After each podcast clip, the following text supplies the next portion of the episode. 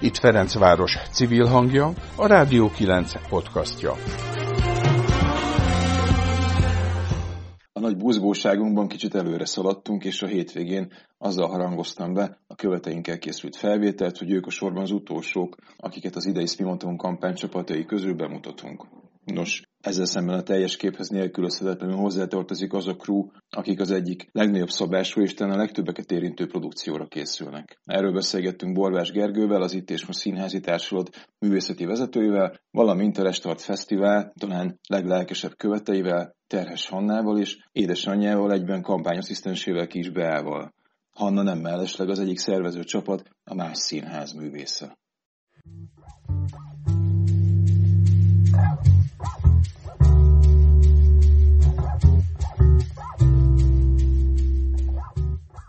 Magát a Startfestet azt a Ráda színházunkba költözésünknek az ünnepléseként szerveztük meg először három éve. Borbás Gergely, az Itt és Most Társulat művészeti vezetője.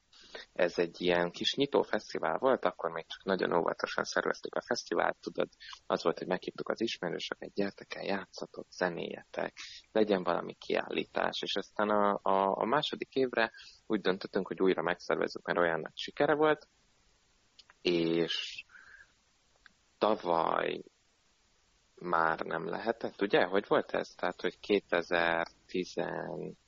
Hát tavaly, nem, 2000... tavaly márciusból kezdődtek így a komolyabb lezárások. Így van, tavaly márciusban kezdődtek a komolyabb lezárások, és tavaly januárban még meg tudtuk szervezni.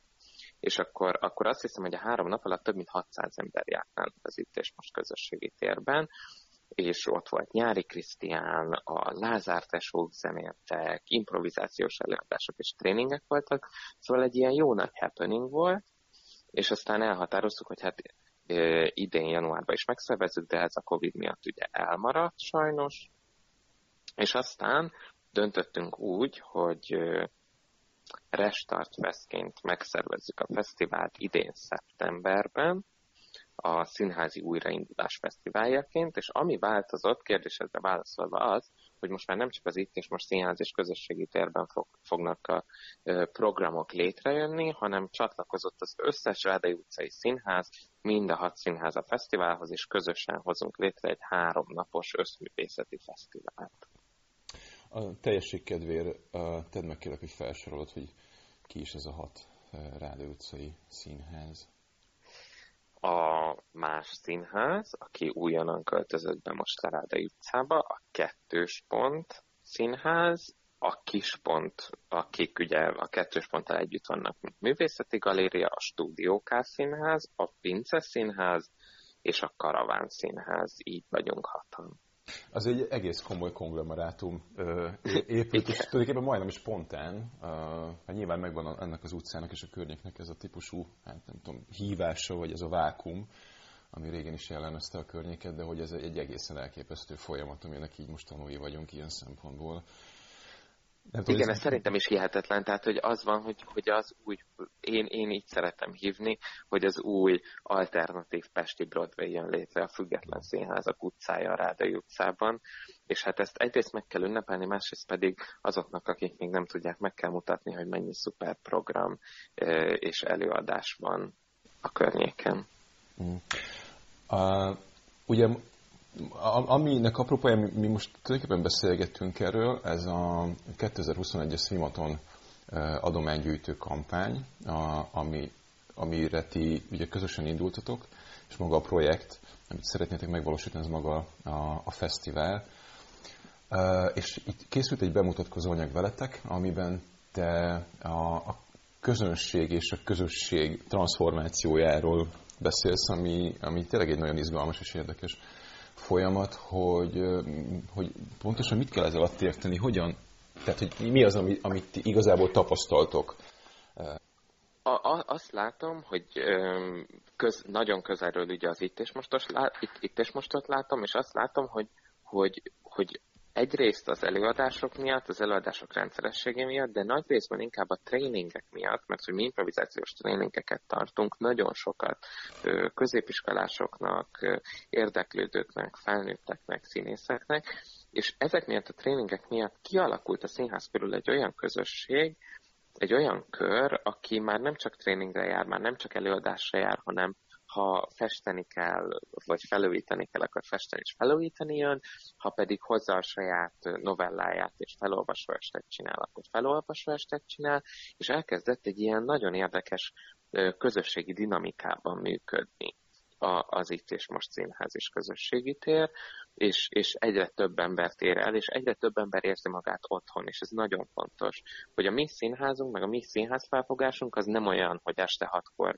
kinyitjuk a kaput, betereljük a nézőket, leültetjük őket, megnézik, és aztán szépen kitereljük őket, és bezárjuk az ajtót, hanem arról szól, hogy mint ahogyan az improvizációs színháza jelenben létezünk, közösségként létezünk, és ez szerintem nem csak rólunk mondható el. Ott van a más színház, aki ugyancsak egy ilyen nagyon izgalmas, nagyon színes, gyönyörű közösség, get mozgat, és jár hozzájuk, és csinál előadásokat nekik és velük, és, és ugyanez elmondható gyakorlatilag az összes Rádió utcai színházról. És ennek a fesztiválnak is az a célja, és azért összművészeti, és azért közösségi fesztivál, hogy a közönséget közösségé tudja áttransformálni, és ez működik organikusan is, de szerintem a fesztivál egy nagyon jó eszköz erre. A Hannáikat is faggattam azzal kapcsolatban, hogy, hogy ők hogy látják és mit gondolnak arról, hogy a 2021-ben a Magyarországon működő független színházak hát nincsenek, most finoman fogok fogalmazni, nincsenek kimondottan jól ellátva anyagi forrásokkal, legalábbis központi rendszerekből származó pénzekkel semmiképpen sem, hogy ezt a típusú közösséget, amit tulajdonképpen a, a, a különböző színházak köré építetek, és dolgoztak rajta rengeteget, hogy ez a közösség ez működő legyen, hogy mit tapasztalsz ebben a, ebben a kampányban, illetve ugye neked mennyi van egy csomó tapasztalat mindenféle adománygyűjtő eseményekben, hogy, hogy ez mennyire érzékelhető mondjuk egy néhány évvel korábbi állapothoz képest? Hú, um, hát egyfelől nagyon hálásak vagyunk annak a közösségnek, aki eltart minket, és itt gondolok arra, aki bejön és jegyet vásárol az előadásra, gondolok arra, aki tréningeket látogat, és gondolok arra, aki az adománygyűjtő kampányokban rendszeresen valamilyen módon támogatja a mi működésünket. És azt látom, hogy ez elengedhetetlen, és ebben van egy sajnos is, tehát hogy, hogy egyébként nagyon fontos, hogy ezek az emberek támogatnak minket, és itt vannak, és fontosnak tartják a mi munkánkat, és egyébként sajnos, mert hogy valójában én azt gondolom, hogy se a független színházak, se a kultúra nem olyan dolog, ami tud csak arra hagyatkozni, ami piaci alapú bevétel, és nem is gondolom azt, hogy az adományokra kellene csak hagyatkoznia, hanem hát használva ezt a mostanában divatos szót, hogy valójában a kultúra közjószág, tehát hogy mindannyiunknak a, az érdeke az, hogy a kultúrát fenntartsuk, és ezen belül azt gondolom, hogy mindannyiunk érdeke az, hogy a független, kísérletező, közösségi kultúrát, és ezen belül a színházat fenntartsuk. Szóval, hogy nagyon hálásak vagyunk minden adományért, és nagyon sajnáljuk, hogy ennyiszer kell a közösséghez fordulni adományokért. Hmm. Nagyon szépen köszönöm ezt a kis rövid interjút, Gergő, és én szívből kívánom nektek, hogy ezt a kis közjószágot, ezt tudjátok abba az irányba terelgetni és, terelgetni és nevelgetni, hogy ez valóban mindannyiunk, de legalábbis minél több ember számára okozzon örömet. És hát gyakorlatilag ugye a kampány utolsó hetében vagyunk. Én megmondom ezt, most nem néztem meg, hogy hogy álltok, van erről valami információd? Én azt látom a privát nagykövetes Facebook csoportba, hogy mostanra minden nap több olyan poszt is érkezik, hogy elérték a kitűzött célt a nagykövetek, úgyhogy ez mindenképpen egy jó jel, de, de még mindig nagyon várjuk az adományokat, mert ez az adománygyűjtés és a kitűzött célunk egy része a, a fesztivál szervezési költségének és az előadók tiszteletdíjának, szóval, hogy, hogy még mindig van hova gyűjtenünk, és reméljük, és innen kérem a hallgatókat is, hogy szurkoljanak, hogy majd a Nemzeti Kulturális Alap is támogassa a pályázatunkat, és így igazán olyan fesztivált tudjunk létrehozni, amilyet megálmodtunk. Így legyen. Gergő, nagyon szépen köszönöm. Minden jót nektek. Köszönjük szépen. Köszönöm.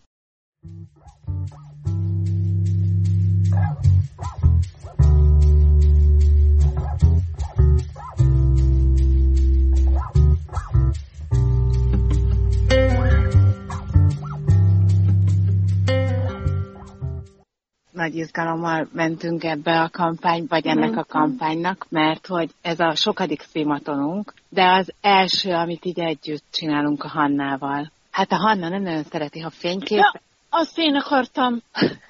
Jó, azt majd a Hanna mondja. Kis Bea és Terhes Hanna. Szóval, hogy, hogy nem tudtam igazán előre azt, hogy hogy fogunk együttműködni ebben az egészben, mert azt semmiképp sem akartam, hogy egyedül csinálom, miközben ketten vagyunk.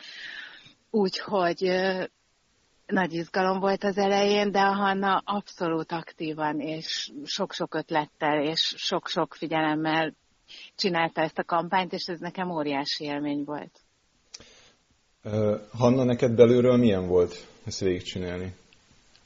Hát, uh, nekem uh, nagyon, nagyon jó volt, uh, viszont tényleg elég sok um, ötletem volt így a kampány szlogenek kapcsán.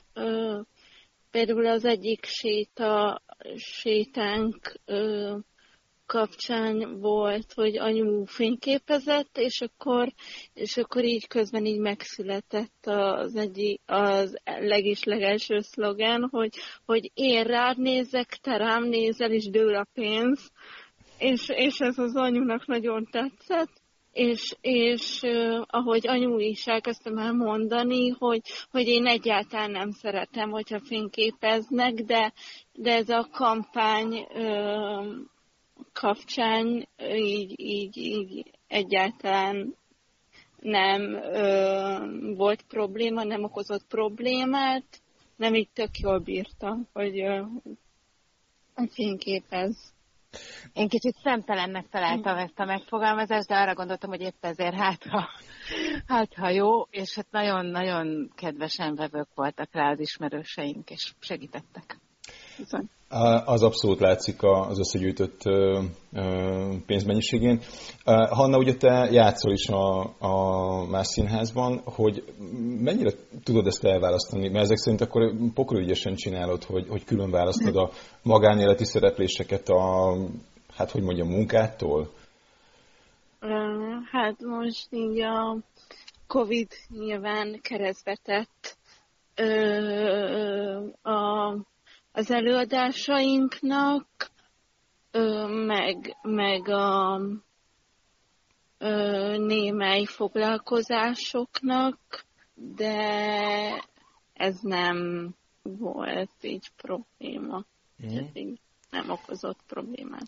Picit azok kedvéért beszéltek légy szíves magáról, a, a, arról az ügyről, a, amire gyűjtötök. Annak az öröméről szeretnénk, ha szólna, akár nézők vagyunk, akár résztvevők, hogy végre lehet együtt lenni, színházat nézni és csinálni személyesen, nem online. Mit gondoltok arról, hogy ma Magyarországon kulturális eseményre, vagy akár kulturális szereplők működésére mennyire nagy kihívás adományt gyűjteni, finanszírozást szerezni? Fú, hát szerintem bármire óriási kihívás. Ez a követes adománygyűjtés, ez különben ebből a szempontból egy igazán fantasztikus dolog szerintem, mert úgy tűnik most számomra, hogy ez működik. Nyilván vannak ennek határai abból a szempontból, hogy mondjuk mennyi pénzt lehet összegyűjteni egy ilyen kampányjal, de én úgy látom legalábbis most, bár a pénzügyi részét, hát ahhoz teljesen hülye vagyok, szóval fogalmam sincs, hogy egy fesztivált mennyiből lehet egy ilyet, amit szeretnének megrendezni. De azt tudom, hogy, hogy mondom, a, tehát a képmással kapcsolatban ez nagyon-nagyon komoly tapasztalat volt, hogy ott 4 millió forintot sikerült majdnem összegyűjteni, ami egy előadás sorozatot egy évadban tudott finanszírozni. Tehát én azt gondolom, hogy ez óriási dolog, és mondom, mivel nem vagyok színházi menedzser, sem pedig háttérember, de azért annyit tudok, hogy, hogy nagyon-nagyon nehéz mondjuk egy ekkora összeget pályázatból előteremteni. Tehát, hogy kiemelkedően fontos, úgy gondolom, ezeknek a lányoknak a, a segítsége, és hát egyszerűen nem is tudom elmondani, hogy mennyire hálás vagyok a barátainknak, meg az ismerőseinknek, hogy tényleg nagyon-nagyon-nagyon sokat, és nagyon önzetlenül, és nagyon nagy odaadással segítenek ebben, hogy ez, én Hát nem tudom, tehát én azt gondolom, hogy azért erre nem lehet bazírozni évről évre, évadról évadra, hogy majd összedobják a barátaink. Szóval, hogy nagyon örülnék neki, hogyha nem ennek kéne helyettesítenie a pályázatok.